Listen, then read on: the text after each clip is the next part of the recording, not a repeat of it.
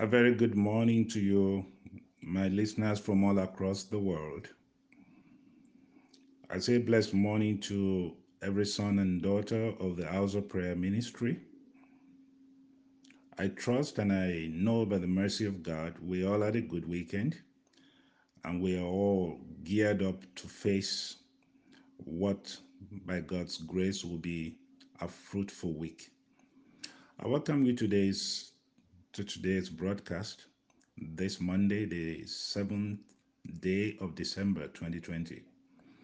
And I'm speaking to you from the office of the Bishop House of Prayer Ministry, Botswana.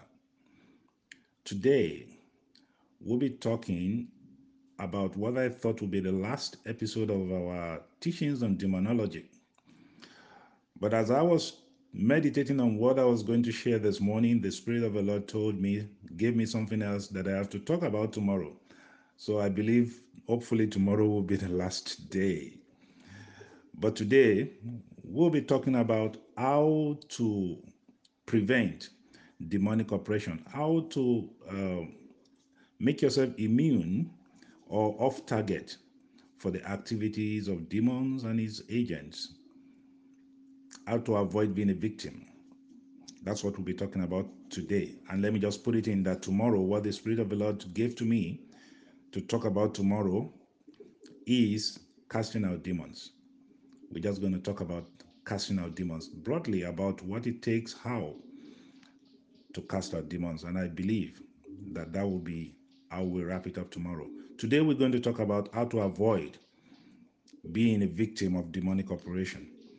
I think basically the first thing that is obvious is all the teachings we've had over the past two weeks about how they operate, how they enter, their actions, their activities, what they like. The first thing and the obvious sensible thing is to make sure you avoid doing those things that attract them, the things we've talked about, the things they love, all those things like anger, sinful acts, uh, angry spirit, um, you know, engaging in uh, ancestral worship and witch doctors and what have you.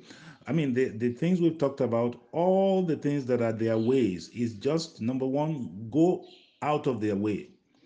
Don't make your life, your lifestyle compatible with their predilections. Avoid the things that are of demons. In that way, they have nothing in you. Remember, the Bible made a statement that is so powerful. This is our Lord Jesus talking. It says, The prince of this world cometh, and he has nothing in me. When demons and their agents come around you and they have nothing in you, in other words, your ways are different from their ways. There's no entry point. Your inclination, your thoughts, your acts are different from theirs. They'll leave you alone. That's what they did to Jesus. When he when Jesus was tempted in the book of Luke chapter 4, and he had nothing in him, he could not get him, he went away, albeit for a season. We don't know how long he went away for. And Jesus, in another place in scripture, says, The devil comes, but he has nothing in me. So when he has nothing in you, he cannot harass you, he cannot possess you, he cannot oppress you. Then, the other key thing we're going to talk about is a consciousness of the Word of God and standing on the Word of God. The first Word of God that I want you to take note of in making sure you're not a victim of demons is First John chapter 4 verse 4. First John chapter 4 verse 4 and I'm taking the last part which says greater is he that is in you than he that's in the world. You need to live conscious of that scripture which is a fact that the greater one lives in you. The one that lives in you, Jesus Christ, the spirit of Christ that lives in you is greater than any demon, any devil, any Satan. And so when you know that you got something bigger in you, that consciousness alone is able to make you an off target, an off target person. Be conscious of the great one in you. Minister to the great one or minister for the great one in you. Live conscious of the greater one that is in you. Because one of the portals of entry, like we said before, is fear. When you are aware of the greater one in you, fear will not be tormenting you. You will not live in fear. And so you will not open yourself up for demonic oppression. the greater one lives in you, greater than any demon. And the other thing which is so powerful that I want to talk about is a scripture we most of us know. Is Ephesians chapter 6, verse 10 to 11. Ephesians chapter 6, verse 10 to 11. Uh, Ephesians chapter 6, verse 10. Uh, ooh, what does chapter 6, verse 10 says? But I think verse 11 says, uh, Put on the whole armor of God, wherewith you will be able to withstand the wiles of the devil. Put on the whole armor of God. So there is a shield. There is something you need to wear in the spirit realm. There is like a protective clothing that you must put on.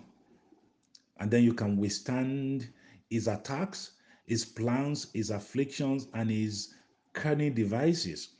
And what are these armors of God? We have talked about them, I believe, in our past teachings over the month. But let me just quickly reiterate what the armors of God are. And remember, it does not say some of the armors, it says the whole armor of God. Because every armor has got a purpose. It's got an area that it protects and a purpose that it serves. So if you don't put on the whole armor of God, you can still leave yourself open in one or another dimension to the attack of demons. So, what are these armors? We are told about this armor of God in Ephesians chapter 6, verse 14 to 17. The first one it says, Guard your loins with truth. What is truth? The word of God. The Bible tells us that thy word is truth. It says, Sanctify them in thy word. Thy word is truth. So guide your loins with truth. Be somebody who lives by the truth of God's word, meditating on the truth of God's word. Your life is guided by the truth of God's way, word.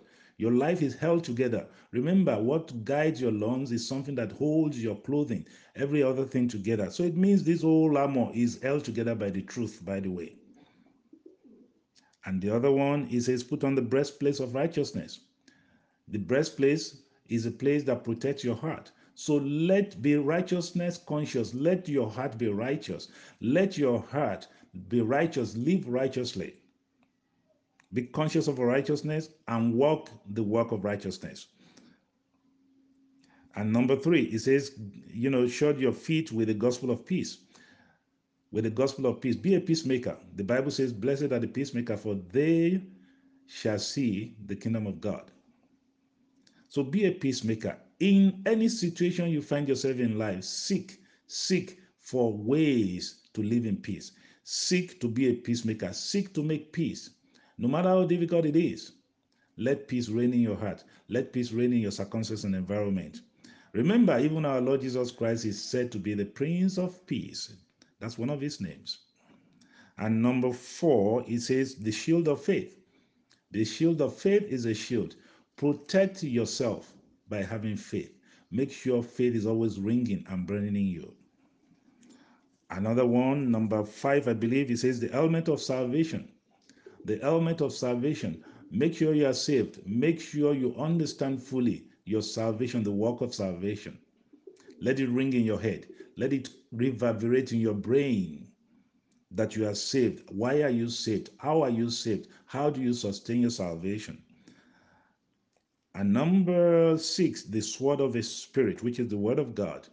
The sword of the Spirit, which is the word of God. Remember, even when it comes, you must have words ready. Words are weapons. Words are weapons. the Bible refers to words as sword. The word of God is a sword with which you can fight him off. In fact, just by raising up the sword, he can just run back when he's coming towards you. He sees you holding the sword of the word of God, the word of God which is near thee, which is in your mouth. when the devil sees that, he says, Oh, this one knows. It's just like Jesus Christ when I approached him in the wilderness. He knows the word and he will back off. He will back off. And finally, this one we don't even often talk about it. Verse 18. It's so powerful. It says, Be prayerful always, be prayerful always, and be watchful. So that's one way to make sure the devil does not afflict you.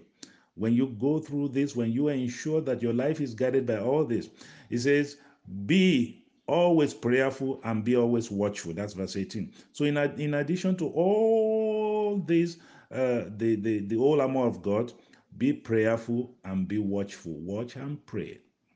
No wonder the Bible, Jesus Christ later, even or before this, also said it. He says, Watch and pray that you do not fall into temptation, that you are not tempted by the devil and his agencies. So, broadly speaking, this is how we can uh, uh, insulate ourselves against demonic attacks and oppressions and afflictions and possessions. And I pray in the name that is above every name that today for you, no shame, no sorrow. And in the name that is above every name, you will not be COVIDized. Tomorrow, by God's grace, we're going to wrap it up. We're going to wrap it up so we can go to another interesting topic. God bless you. Have a blessed day. Bye.